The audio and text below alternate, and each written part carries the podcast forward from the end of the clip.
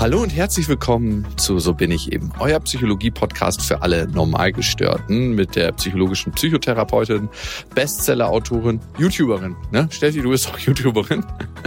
Stimmt. Stefanie Stahl.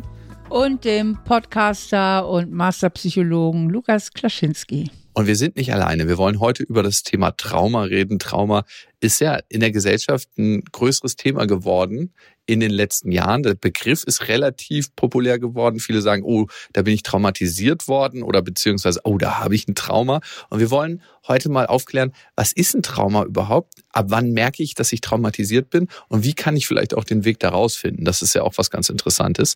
Eine Freundin von dir, Steffi, ist heute bei uns und sie ist selber psychologische Psychotherapeutin mit eigener Praxis. Helena Musa. Danke, dass du da bist. Ja, danke, dass ihr mich eingeladen habt. Ja, sehr, sehr gerne.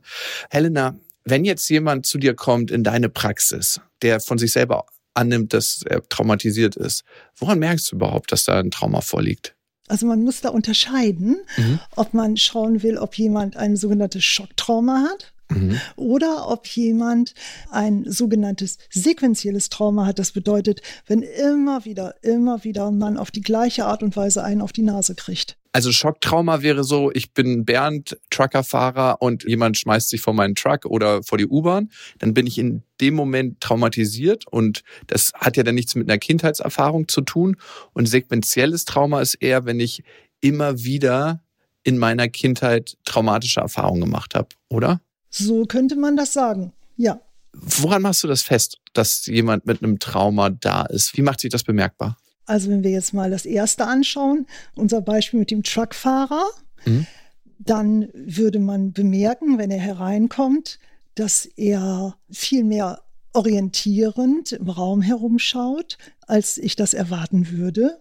Man würde vielleicht merken, dass er unruhiger ist als andere Leute.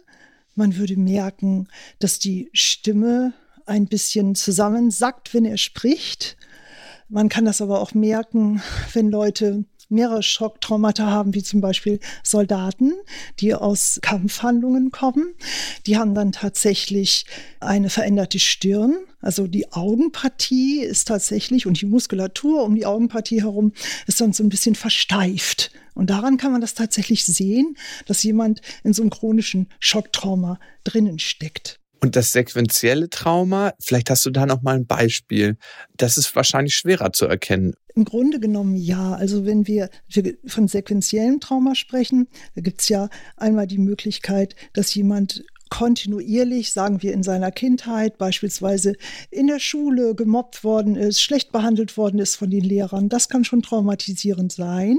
Oder aber von den Eltern oder Geschwistern.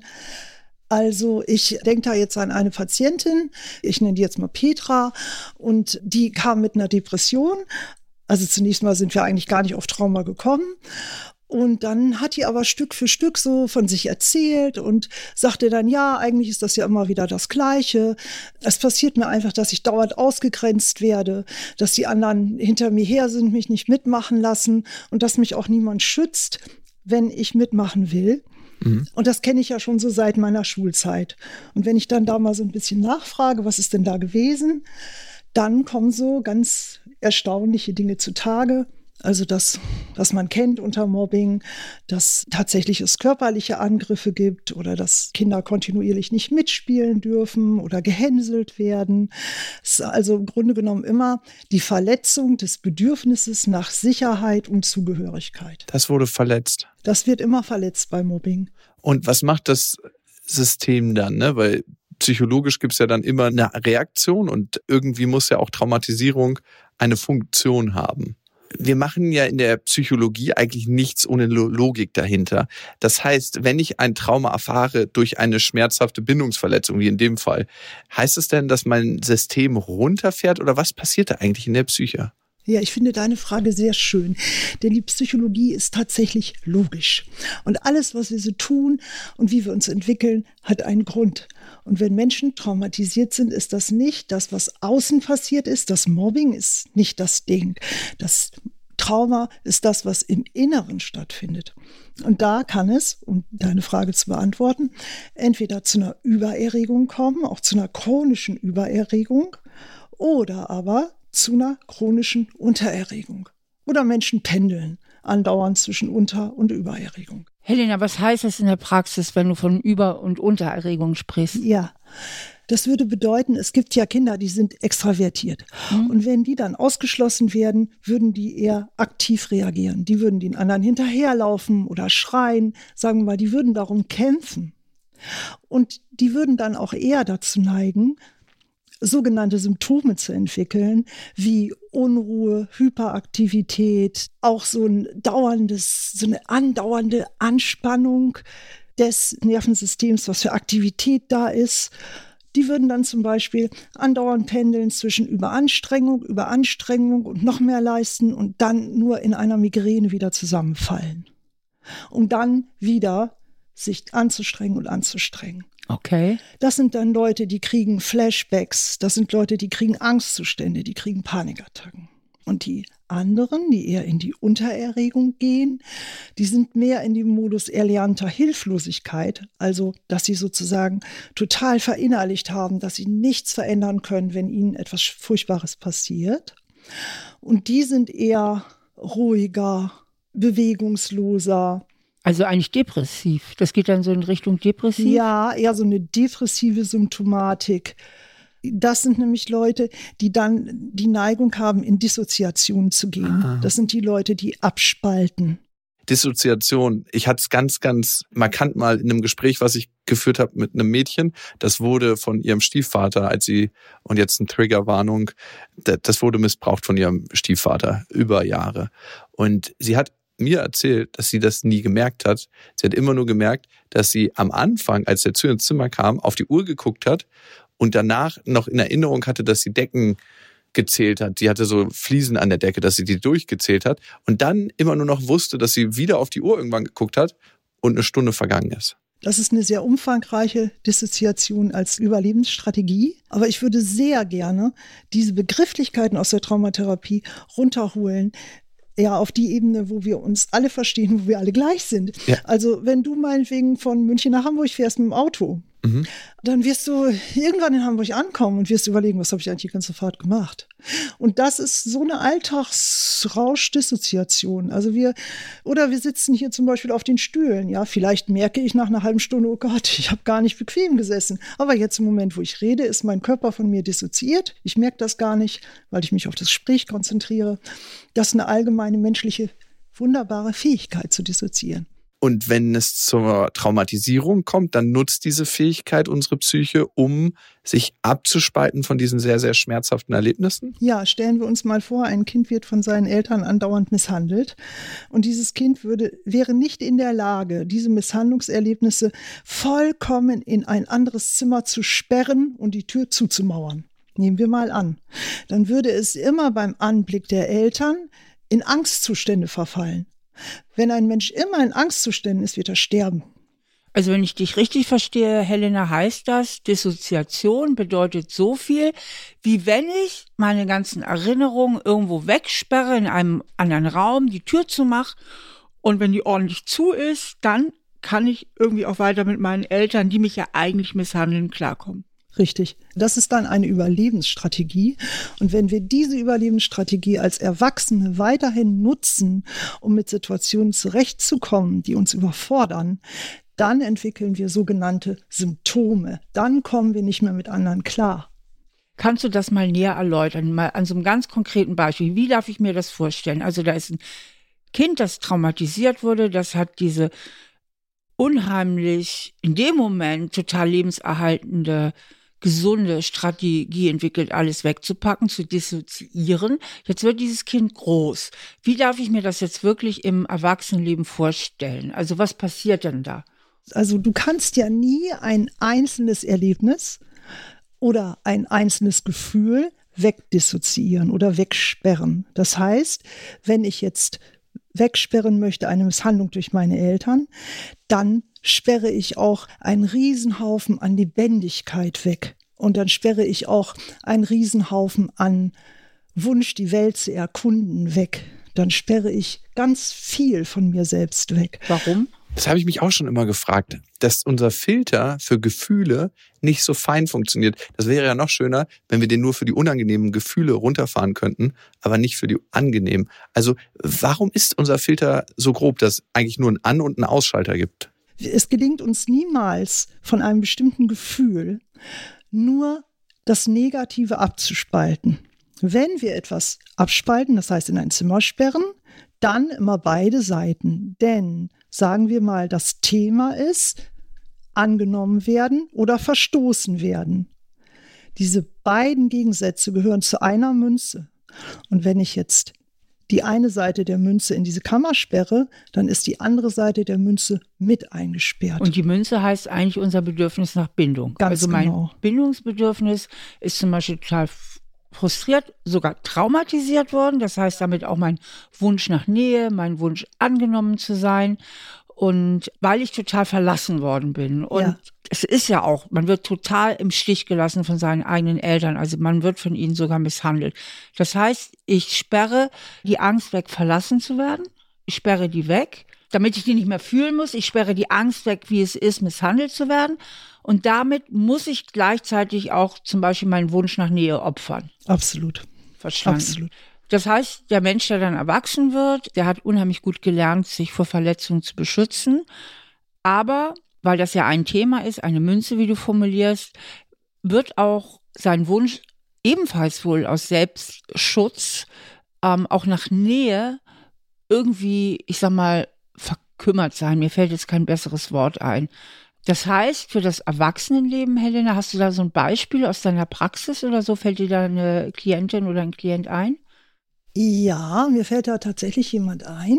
Das ist jemand, der hatte eine sehr nette Frau und auch Kinder. Aber wenn ich den jetzt mal Frank nenne, Frank hat gleichzeitig immer eine Reihe Affären und Frank empfindet eigentlich nur, wenn er mit diesen Affären zusammen ist, sowas wie ein kurzes Moment des Glücks und ein kurzes, einen kurzen Moment der Verbundenheit. Hingegen zu seiner eigenen Frau findet er keinen intimen und warmen Kontakt.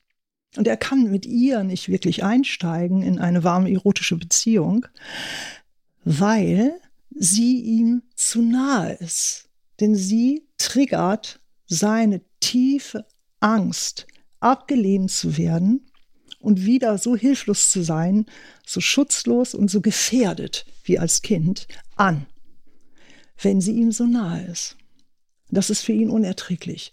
Und solange er es nicht schafft, sich dieser Angst, dieser Todesangst im Grunde genommen zu stellen, wird er auch die Nähe zu seiner Frau nicht haben können.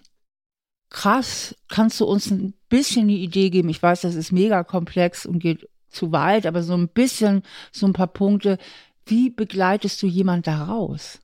Das zentrale Element bei Trauma ist der Verlust der Selbstachtung und der Verlust der Würde.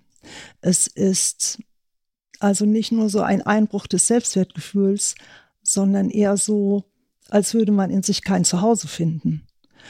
Und in dem Moment, wo jemand da ist, der einem spiegelt, dass das, was man gerade erlebt, erstens völlig in Ordnung ist und zweitens Ergebnis einer klugen Überlebensstrategie, in dem Moment lösen sich die Dinge. Denn unser Gehirn ist ja süchtig nach Lösungen. Das ist das, was uns so viel Freude in der Therapie bringt. Wir wollen heile werden. Und es löst sich, also du nimmst diesen Klienten an, diesen Frank, ähm, du spiegelst ihm, pass mal auf, was du da erlebt hast, ist normal, das war sogar eine kluge Überlebensstrategie. Du nimmst ihn komplett an, auch mit seinen Lösungsversuchen, Affären zu haben. Und was passiert dadurch in ihm? Was ist das heilende Moment an dieser Annahme? Das Schöne ist ja, dass in dem Moment, wo wir Menschen uns gesehen fühlen, dass in dem Moment sich irgendetwas in uns drinnen entspannt. Und wenn ein anderer auf mich schaut und mir signalisiert, dass all das, wofür ich mich so lange geschämt habe, menschlich und natürlich ist, dann kann das ein erster Schritt sein, dass ich mich selbst auch so betrachte. Und wenn das gelingt, ist das der Beginn von Selbstfürsorge. Okay. Und der Beginn auch von einer gewissen Selbstwertheilung, weil das Absolut. dann ja auch in die Selbstannahme führt. Absolut. Und dann kann es nämlich dahin kommen, und darum geht es eigentlich in einer guten Psychotherapie für Trauma. Es geht eigentlich darum, dass man lernt, jeweils in der Gegenwart mit dem, was die Vergangenheit in einem auslöst, zurechtzukommen. Es geht nicht um die Vergangenheit. Und wenn man das lernt, jetzt in diesem Moment zum Beispiel seine Panikattacke zu beobachten, zu sehen, okay, das ist eine Angst aus meiner Vergangenheit oder seinen Ekel richtig einzuordnen und zu sagen, okay, das ist ein Ekel gegen jemanden, der mich jetzt aber gar nicht mehr anfassen kann. Wenn das gelingt, dann werden die alten Dinge in das aktuelle Leben eingeordnet. Dann wird aus dem, was früher Trauma war, also eingekesselt, eingesperrt in verschiedene Räume, wird dann begehbare Vergangenheit. Und dann, das ist Heilung. Also heißt Traumatherapie eigentlich ganz oft als Therapeutin den Frank an die Hand nehmen und mit ihm zusammen auf einen Schmerz zu gucken, wo er selber nie raufgucken wollte und ihm auch eine Bestätigung dafür geben, dass seine Gefühle, die er ganz lange in einem Raum gehalten hat, in Ordnung sind, wie sie sind und dadurch ihm ein Zuhause zu eröffnen, was er sich ganz lange nicht angeguckt hat oder wo er ganz lange nicht war, weil er da weggehen musste. Könnte man das so sagen? Ja, könnte man so sagen. Ich versuche es mal noch ein bisschen kürzer zu machen. Also die Phasen sind im Grunde genommen erstmal eine Stabilisierung. Mhm. Wir suchen also alles zusammen, was einen Menschen dazu befähigt, im Hier, also im aktuellen Leben alles auszuhalten. Wie schaffe ich das, morgens zur Arbeit zu gehen? Mhm. Was sind Dinge, die mir Spaß machen? Was kann ich gut? Also wir buddeln erstmal nach Ressourcen. Ah, das ah, okay. heißt nach Stärkung. Kraftquellen. Ja. Wir suchen nach Kraftquellen. Dadurch baut sich das Selbstwertgefühl auf. Ja, es entsteht eine gute Bindung zur Therapeutin. Mhm. Man wird gespiegelt, dass man in Ordnung ist, so wie man ist. Denn alle Gefühle, die meine Klienten haben, sind Gefühle, die ich auch kenne und die wir im Grunde genommen alle kennen. Das ist alles menschlich und alles natürlich. Und wenn das passiert ist, dann kann man aus dieser Sicherheit heraus wunderbare Techniken einsetzen, mit denen man die Dinge, die den Menschen so wehtun, in eine Distanz bringt. Man bringt das in eine Distanz mit bestimmten Techniken und alles, was wir aus der Distanz heraus angucken, ist ja nicht mehr so gefährlich.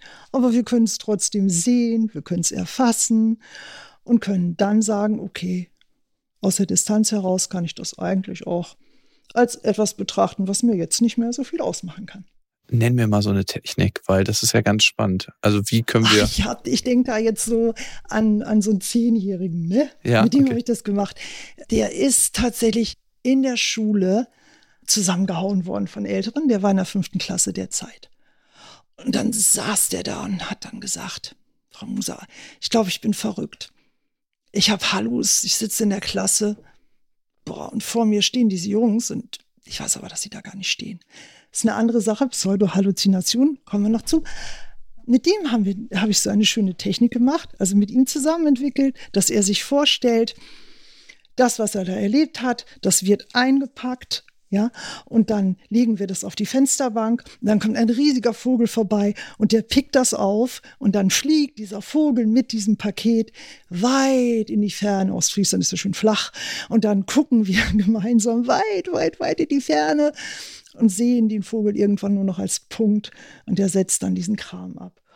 Oder mit ganz kleinen Kindern, das macht Spaß wenn so böse Sachen da sind, böse Monster, die im Schrank sind oder so, ne, die malen wir auf und dann verpacken wir die und dann stecke ich die in eine Tiefkühltruhe. Die frieren da ein. Und damit hast du so schnell Symptome weg. Es gibt ja auch EMDR, also Eye Movement Dissociation and Reprocessing. Also im Namen steckt ja schon, dass du mit der Augenbewegung da arbeitest und dass durch diese Augenbewegung etwas im Gehirn passiert. Und das ist ja eine Technik, die kannst du bei Babys einsetzen, die jetzt zum Beispiel nicht malen können, aber auch bei Erwachsenen. Eine ganz beliebte Technik in der Traumatherapie. Ja, das stimmt. Diese Technik wird natürlich bei Kindern ein bisschen abgewandelt angewandt als bei erwachsenen Menschen, weil Babys folgen ja auch nicht deinen Fingern, wenn du Augenbewegungen initiieren willst. Ne? Und ich arbeite tatsächlich mit Kindern damit, mit Babys durchaus auch und mit erwachsenen Menschen. Das Wunderbare an dieser Technik ist, dass es einen Transformationsprozess bringt. Das bedeutet, die Kraft, die hinter dieser Problematik sitzt und worunter der Mensch leidet, verändert sich in was Positives. Eine wirkliche Veränderung. Erklär mir doch bitte einmal kurz die Technik, wie das funktioniert. Ich habe es schon gesehen, manchmal mit so einem Finger vor den Augen, aber was, was, was machst du da eigentlich? Das sieht eigentlich aus wie Hokuspokus, wenn man es sieht. Also im Grunde genommen geht es beim EMDR darum, dass man den Körper in einen beruhigten Zustand bringt, mhm. dass man dann über die Stimulation der Augenmuskulatur, wenn man diese Bewegungen macht mit den Fingern nach rechts und nach links und die Augen folgen, dass man dann dadurch das Gehirn in einen Ruhezustand bringt und in diesem Zustand legt man dem Gehirn das Problem oder die traumatische Situation noch einmal vor. Und in ah. diesem Zustand kann das Gehirn dann dieses Problem auch wirklich verarbeiten. Ach, das habe ich jetzt zum ersten Mal so richtig verstanden. Obwohl ich selbst eine Ausbildung im EMDR habe, war mir diese Brücke, dass die Augenbewegungen bewirken eigentlich einen Beruhigungszustand im Gehirn und dadurch kannst du das Trauma, was du bearbeitet wirst, kann das Gehirn irgendwie nochmal neu einsortieren.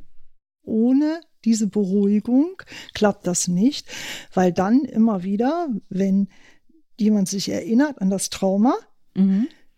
er völlig übererregt ist oder untererregt ist und dann kann man nichts verarbeiten. Verstehe. Das ist ein super dafür. interessanter Punkt, ne? Also ja. vielleicht dazu nochmal ganz, ganz wichtig, wie funktioniert Erinnerung? Wir erinnern uns ja eigentlich wieder. Bei jedem Erinnern wird das Erinnerte neu abgespeichert und verändert. Und dadurch, dass das Gehirn in einem ruhigeren Modus ist, kann diese Erinnerung auch anders, also beruhigter abgespeichert werden. Ne? Das ist ein super Hinweis, den du da gegeben hast. Genau das passiert beim EMDR, nämlich die Veränderung der Erinnerung. Wenn du eine klassisch traumatische Erinnerung hast, zum Beispiel in Form eines Flashbacks, dann erkennst du das daran, dass diese Erinnerung sich überhaupt nie verändert, über Jahrzehnte nicht. Und das bedeutet, dass eben genau dieser Verarbeitungsprozess, von dem du eben geredet hast, nicht stattgefunden hat. Ah, okay. Ich glaube, ich habe das erste Mal auch verstanden, was bei EMDR wirklich passiert. Das ist ja. ja, das ist eigentlich krass, ne? weil du siehst das und dann siehst du, dass da jemand rumwirbelt mit dem Finger. Und es ist eine unglaublich wunderbare Technik. Ich denke an einen Patienten, der hat wirklich in der Tat über zehn Jahre keine Nacht mehr geschlafen, weil der so einen massiven Arbeitsunfall hatte, bei, äh, also mit massivsten, schwersten körperlichen Verletzungen, Todesnähe allen dabei. Und in der Tat äh, haben wir das durchgearbeitet mit EMDR und dieser Mann konnte wieder schlafen. Also es kann vorkommen, dass man mit EMDR, wenn es wirklich gut passt, schnell auch sehr gute Erfolge hat. Helena, vielen Dank für diese mega coolen Erklärungen. Das war jetzt echt auch nochmal für mich erhellend. Das bringt mich jetzt zu der Frage, es wird ja immer wieder diskutiert, es gibt auch sehr, sehr viel Forschung dazu. Ist es wirklich möglich, dass man traumatisiert wurde, ohne dass man sich daran erinnert? Und ich spreche jetzt nicht allein von diesen ersten zwei Lebensjahren, die man eh nicht erinnern kann, sondern ich meine jetzt, kann man traumatisiert sein zu einem Lebenszeitalter, wo man durchaus schon diese Gedächtnisfunktion hatte, also durchaus sich erinnern könnte und dass das so abgespalten ist, dass es wirklich nicht mehr da ist. Kannst du uns was dazu erzählen? Erstens ja, absolut. Also aus der Praxis kann ich dir berichten äh, von einem Mädchen, das mir vorgestellt wurde wegen der Folgen eines Verkehrsunfalls. Und nun wollte ich diesen Verkehrsunfall via EMDR mit ihr bearbeiten. Und wie sich das gehört, als ordentliche Traumatherapeutin, macht man zunächst mal eine Trauma-Landkarte. Das heißt, man guckt miteinander, ob es denn noch andere traumatische Erlebnisse gibt, weil man möchte ja nicht im EMDR auf einmal in irgendetwas landen, wo man sich gar nicht auskennt. Also machte ich mit diesem Mädchen die Traumalandkarte und wir haben alles aufgeschrieben, was möglicherweise traumatisierend sein könnte. In der nächsten Stunde kam sie und sagte, oh, also der Unfall ist eigentlich gar nicht so sehr mein Thema. Mein Thema ist eigentlich, dass ich sehr, sehr schlimme Erfahrungen gemacht habe mit dem Freund meiner Mutter. Und dann ging es natürlich erst einmal um dieses Thema, weil dieses Thema ihr Leben beeinträchtigt hat weil es ihr Probleme gemacht. Aber das konnte sie ja erinnern, oder ist ja, das aber dann erst in dem Moment konnte sie das erinnern, als ich sie gebeten habe, mal nachzugucken, ob es denn noch irgendwelche Traumatisierungen gibt. Dadurch war das ausgelöst, dass sie dann sozusagen geguckt hat erst. Genau, und das führt mich eben zu der Frage, weil ich weiß noch, als ich lange Zeit Gutachterin war, da ging es sehr oft auch darum, und da gab es sehr viel Forschung, und da war eigentlich der aktuelle Stand der Forschung, Traumata, an die man sich gar nicht mehr erinnern kann. Sie konnte sich ja durch die Frage, hatte sie ja wieder Zugriff.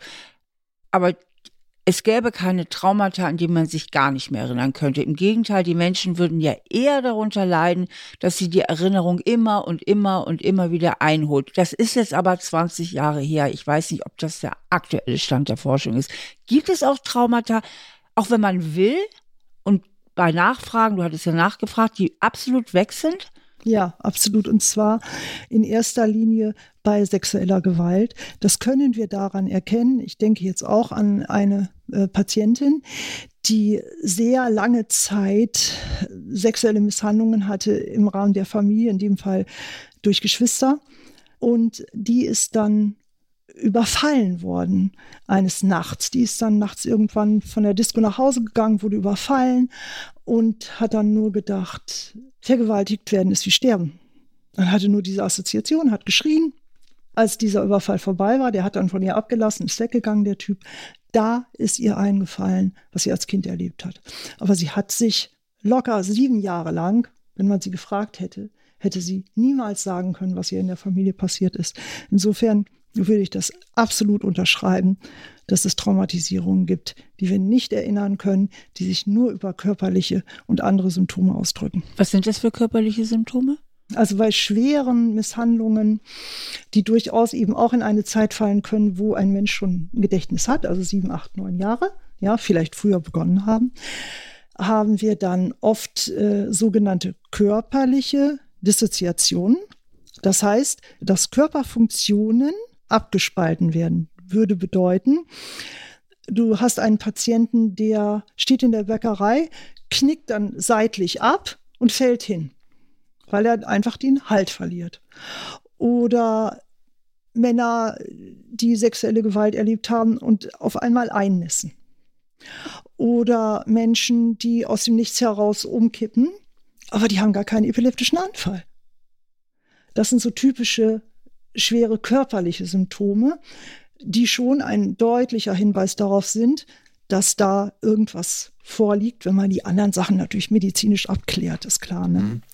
Ich hatte so ein Gespräch mal mit Michael Reh, ich kann es erzählen, weil er damit an die Öffentlichkeit gegangen ist. Das ist so ein Promi-Fotograf, der hat mir erzählt, dass er ganz, ganz lange gar nicht über seine Geschichte Bescheid wusste. Und er wurde missbraucht von seiner Tante. Und er hat es erst herausgefunden in der Schauspielklasse, wo er von einer anderen Schauspielerin an den Innenschenkeln berührt wurde. Und das war eine Berührung, die kam immer von seiner Tante. Und da kam ihm die ganze Erinnerung wieder hoch, wie er am Heizkörper stand und seine Eltern wegfahren gesehen hat. Und dann fing der Missbrauch an. Und die ganzen Erinnerungen kamen da wieder hoch und die waren 20 Jahre verschollen. Und das ist, glaube ich, was, was passieren kann. Und das ist etwas, Gott sei es gelobt und getrommelt, dass das passieren kann. Denn das ist für die Menschen eine Zeit, in der sie erstens weiterleben können und in der sie sich zweitens weiterentwickeln können. Sie können in die Schule gehen und verbringen nicht ihre Zeit in der Psychiatrie, weil sie dauernd konfrontiert sind mit Flashbacks oder Angstzuständen. Das ist eine Zeit, in der sie Freundschaften schließen können. Also das ist eine sehr gnädige und gute Idee der Existenz, dass wir so gute Dinge abspalten können. Lass uns doch mal wieder zurückgehen zu dem Bemerken, dass ich traumatisiert bin. Weil ich glaube, manche Menschen fragen sich wirklich, bin ich traumatisiert? Sollte ich damit irgendwo hingehen? Manchmal kann es ja auch sein, dass man auch ganz krasse Erlebnisse hatte und die führen dann nicht unbedingt zum Trauma. Ne? Ich frage mich bei den Erlebnissen, die ich so hatte in meiner Kindheit, ist das jetzt ein Trauma, ist es nicht traumatisch? Also ein Beispiel, was ich schon öfter hier genannt hat, ich wurde mal richtig, richtig lange in den Schwitzkasten von dem Freund meiner Mutter genommen. Ich wurde auch von dem in den, in den See geschmissen, als das Wasser noch arschkalt war, einfach so rein, weil ich sein Boot da reingelassen habe. Das wollte er machen. Ich habe auch ziemlich massive körperliche Auseinandersetzungen erlebt. Ich ja, ich habe eigentlich immer wieder Sachen erlebt, die mich so schutzlos ausgeliefert haben. Und ich frage mich, bin ich davon traumatisiert worden oder hat das eigentlich gar nicht so viel Spuren hinterlassen? Also du kannst es selbst daran erkennen, dass, also jetzt bei erinnerbaren Erlebnissen, wenn es Erlebnisse sind, wo du dich ohnmächtig gefühlt hast, schutzlos, wo du gedacht hast, das könnte es jetzt vielleicht gewesen sein und wo du weder fliehen konntest noch kämpfen konntest, und alle Bemühungen, da irgendwie normal herauszukommen, nicht gefruchtet haben, dann kannst du davon ausgehen, dass es eine Situation gewesen ist, die das Potenzial hat, dass sich daraus eine Traumatisierung entwickelt. Wobei Trauma ist nicht das, was da draußen ist. Trauma ist das, was in uns passiert unser Verarbeitungs. Also es ist, so, ist genauso zu verstehen wie eine Wunde. Wenn du jetzt irgendwo ein Messer, du schneidest dich, ja, dann hast du eine Wunde und dann hast du eine Narbe.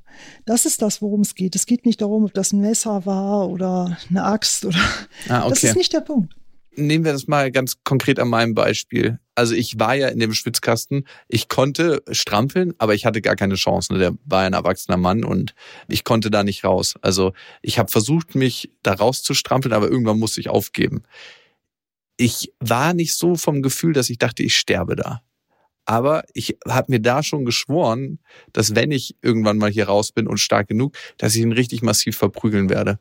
Und ein paar Wochen später hatte er einen Streit mit meinem Vater und die haben sich dann geprügelt. Und ich weiß noch, wie ich durchs Fenster geguckt habe und die beobachtet habe und so richtig gütlich war, also richtig zufrieden war, das zu sehen, wie mein Vater den richtig vermöbelt hat. Also er hat ihn dann selber in den Schwitzkasten genommen und er hatte eine Brille auf. Mein Vater war schon immer, der ist ja in der Gruppiostadt groß geworden, ganz fieser Kämpfer. Und er hat den Daumen genommen und das Glas von der Brille eingedrückt. Also ein ganz, ganz mieser Schachzug. Und trotzdem, obwohl ich so klein war, habe ich durchs Fenster geguckt und dachte mir so, okay, du kriegst jetzt gerade dein Fett ab. Das war so eine richtige, so eine richtige Re Revanche für mich. Und ich habe dann später auch, bin, bin ich zum Kampfsport gegangen, habe äh, Ringen gelernt. Das ist ja die Schwitzkasten-Sportart schlechthin. Wenn man will, was Näheres am Schwitzkasten gibt es gar nicht.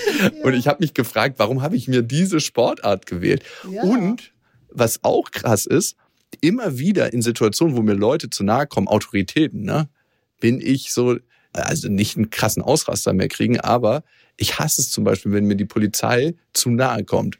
Also ich hatte, ich schaffe es mittlerweile, da keine irgendwie ganz krassen Bemerkungen zu machen, äh, die mich dann auch wieder in Schwierigkeiten bringen, sondern sehe einfach, die machen ihren Job und die machen einen guten Job und die sind ja eigentlich freundlich.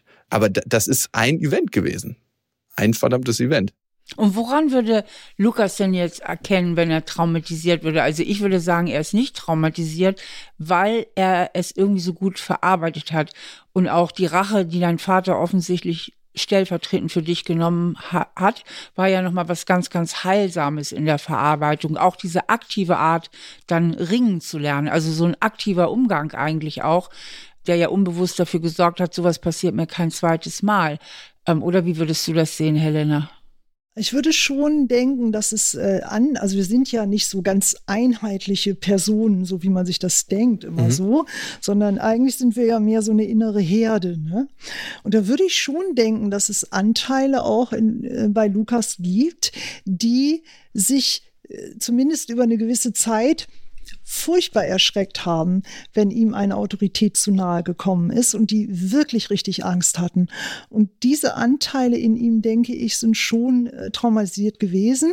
Und er hat eben eine sehr konstruktive und freundliche Art gefunden, damit umzugehen. Mhm. Wie übrigens ja auch sehr viele traumatisierte Leute, die machen was draus. Und das hast du ja auch gemacht.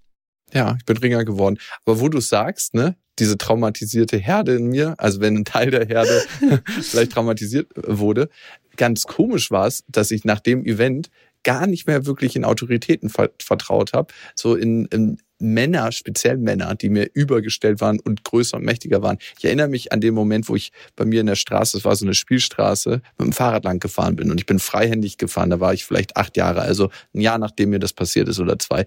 Und nur die Polizei, die auf meine Höhe fährt, hat mich sofort zum Weinen gebracht, weil ich dachte, okay, jetzt passiert was Schreckliches in mir.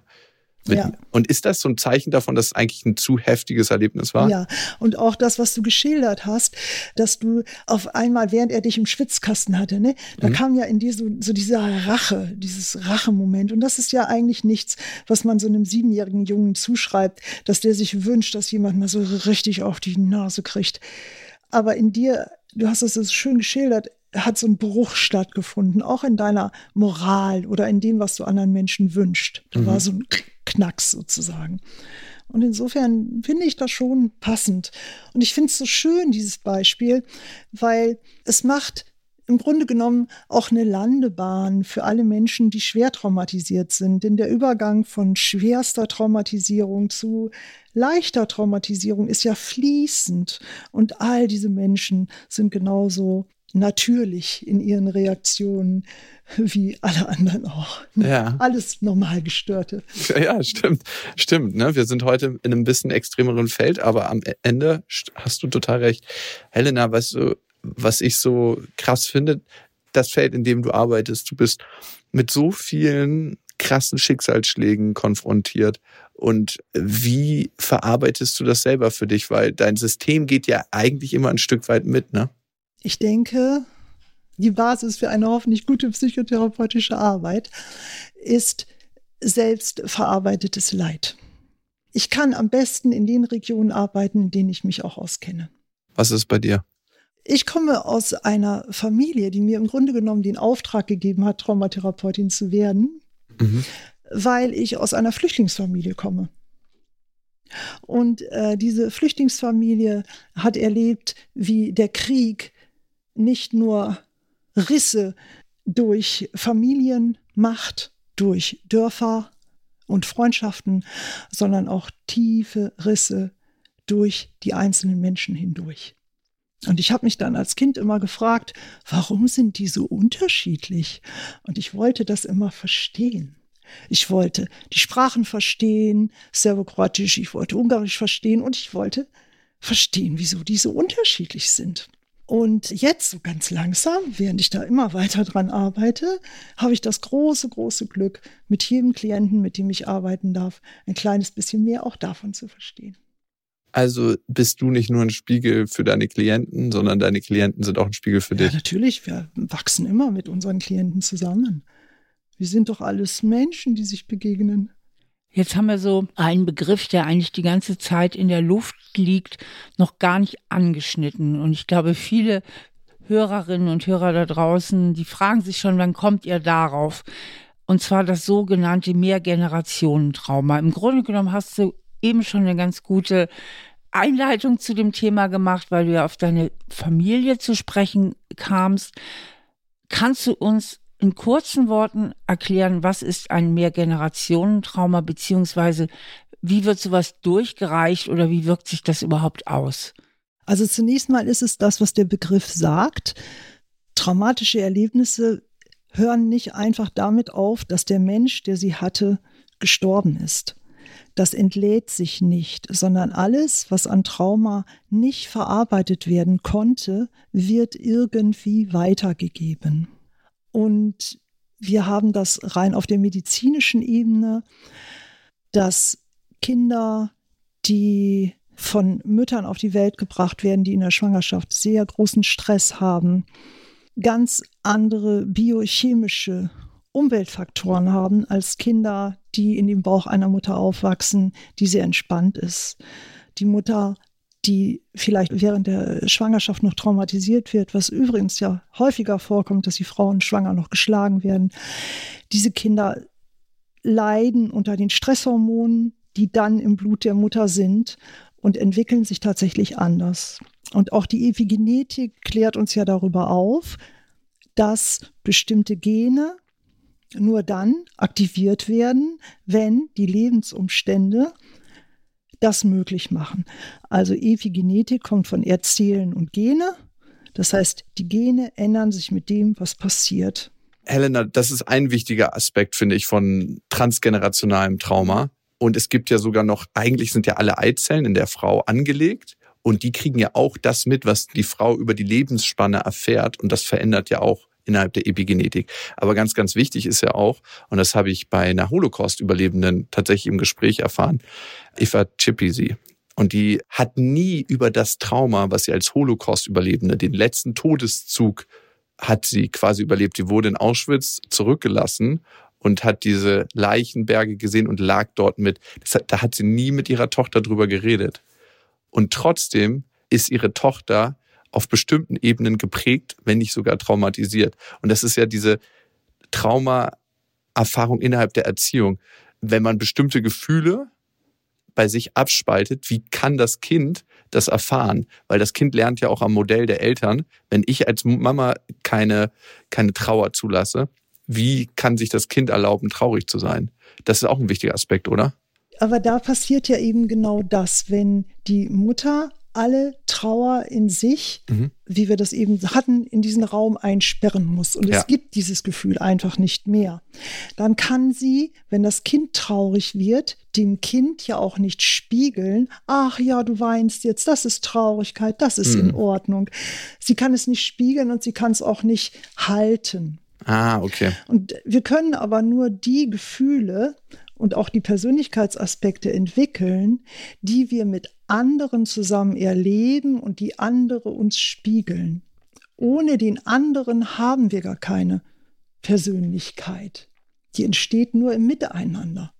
Das ist das, was du mal als Selbstwertspiegel auch bezeichnest, ne, Steffi? Wenn die das nicht gespiegelt bekommen, die Kinder, dann können die das auch nicht gesund entwickeln. So, und dann fehlt das dann fehlt die Fähigkeit, traurig zu sein und zu wissen, wie man aus der Traurigkeit auch wieder rauskommt. Weil sie ja nur kennen, dieses komische Gefühl kommt hoch und ich muss das irgendwie wegmachen, weil das kann Mama nicht ertragen. Ich finde, dieses Beispiel illustriert doch ganz gut, wie fließend auch die Übergänge sind vom Trauma zu einer, ich sag mal, in Anführungsstrichen normalen Kindheitswunde weil eigentlich die Mechanismen doch immer die gleichen sind. Ne? Total. Also ob die Mutter jetzt ich sag mal so, wirklich schwer traumatisiert wurde oder ob die Mutter einfach, weil ihre Mutter alles auch nicht so toll konnte, aber gar nicht mit Trauma-Hintergrund, nicht so toll mit Trauer umgehen konnte.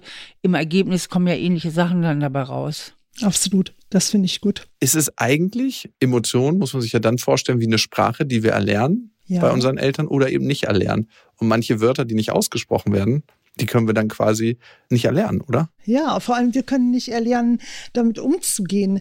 Wenn ich mit meinen Patienten spreche, dann nehme ich gerne dieses Beispiel einer Tür und dahinter bollert es wahnsinnig herum und man kriegt Angst und denkt, da ist der Teufel drin. Wenn du es aufmachst, ist es vielleicht einfach nur ein Pferd, das vor die Tür schlägt und raus will und es ist gar nicht so schlimm. Aber dadurch, dass man es nicht erfahren darf, dass man nicht reingucken darf, wird es wahnsinnig bedrohlich. Also will heißen, mal im anderen Bild gesprochen, das kenne ich auch von vielen meiner Klienten, so diese Angst, den Geist irgendwie aus der Flasche zu lassen. Also besser die Flasche schön zuhalten, bloß nicht in diese Kindheit, da kommen wahnsinnige Schmerzen und dann ist der schlimme Geist vielleicht nur ein so niedliches kleines Gespenst. Und letztlich ist es gar nicht so schlimm, wie man sich das immer vorgestellt hat. Genau, und das ist vor allem ja auch so, also diese Forschungen über transgeneratives Trauma zeigen uns ja auch, dass in den Familien, in denen viel darüber geredet wird, in denen das in denen ein Narrativ, also eine Geschichte gebildet wird. In diesen Familien ist die Traumabewältigung der Kinder sehr gut. Das weiß ich einfach aus Erfahrung auch. Meine Oma hat mir, glaube ich, alles erzählt. Mhm. Ich habe unglaubliche Geschichten von der gehört, über den Krieg, über die Flucht und was da alles war. Ich weiß einfach ganz viel und wir haben ganz viel miteinander besprochen und ich weiß, das war belastend als Kind, aber ich weiß auch, dass das mm, mir geholfen hat, mich stark gemacht hat. Wow, das war jetzt eine ganze Menge, finde ich, was wir besprochen haben. Wir sind tief in traumatische Erfahrungen reingegangen. Ich finde auch, dass wir über sehr, sehr tiefgreifende Erlebnisse gesprochen haben hier. Und für mich war es super spannend. Ich habe viel gelernt. Ich habe so für mich mitgenommen, dass Gefühle immer in irgendeiner Form was ist, was man auch erlernen muss, ein Stück weit mit den Eltern, mit den Bezugspersonen, dass ein Trauma eigentlich ein ganz, ganz heftiges Erlebnis ist, was wir in uns verschließen und dass eine Traumatherapie dabei helfen kann, diesen Raum gemeinsam wieder zu öffnen. Aber erstmal wird die Person dafür gestärkt, dass sie die Tür überhaupt aufkriegt und dass es eigentlich ein Trauma ein ganz, ganz heftiges Erlebnis war für diese Person individuell, das zu dem Zeitpunkt nicht verarbeitet werden konnte. Und ich finde eigentlich in der Psychologie ist es, als ob ein Regler aufgedreht wird. Ne? Wir haben Erlebnisse, wir haben heftige Erlebnisse, wir haben ganz heftige Erlebnisse und wir bewegen uns immer auf diesen Spektren. Und heute haben wir ein ziemlich krasses Spektrum abgearbeitet. Helena, vielen, vielen Dank für den Einblick und deine Expertise. Ja, vielen Dank. Also es war ein ganz tolles Gespräch. Ich habe auch dazu gelernt und das hast du super erklärt. Danke dir. Ich danke euch ganz herzlich. Vielen Dank. Tschüss. Tschüss. Ein Podcast von AudioNow, produziert von Auf die Ohren. Schnitt Jonathan Raue, Recherche Annelena Leidenberger und Antonia Bose, redaktionelle Leitung Anne Groß.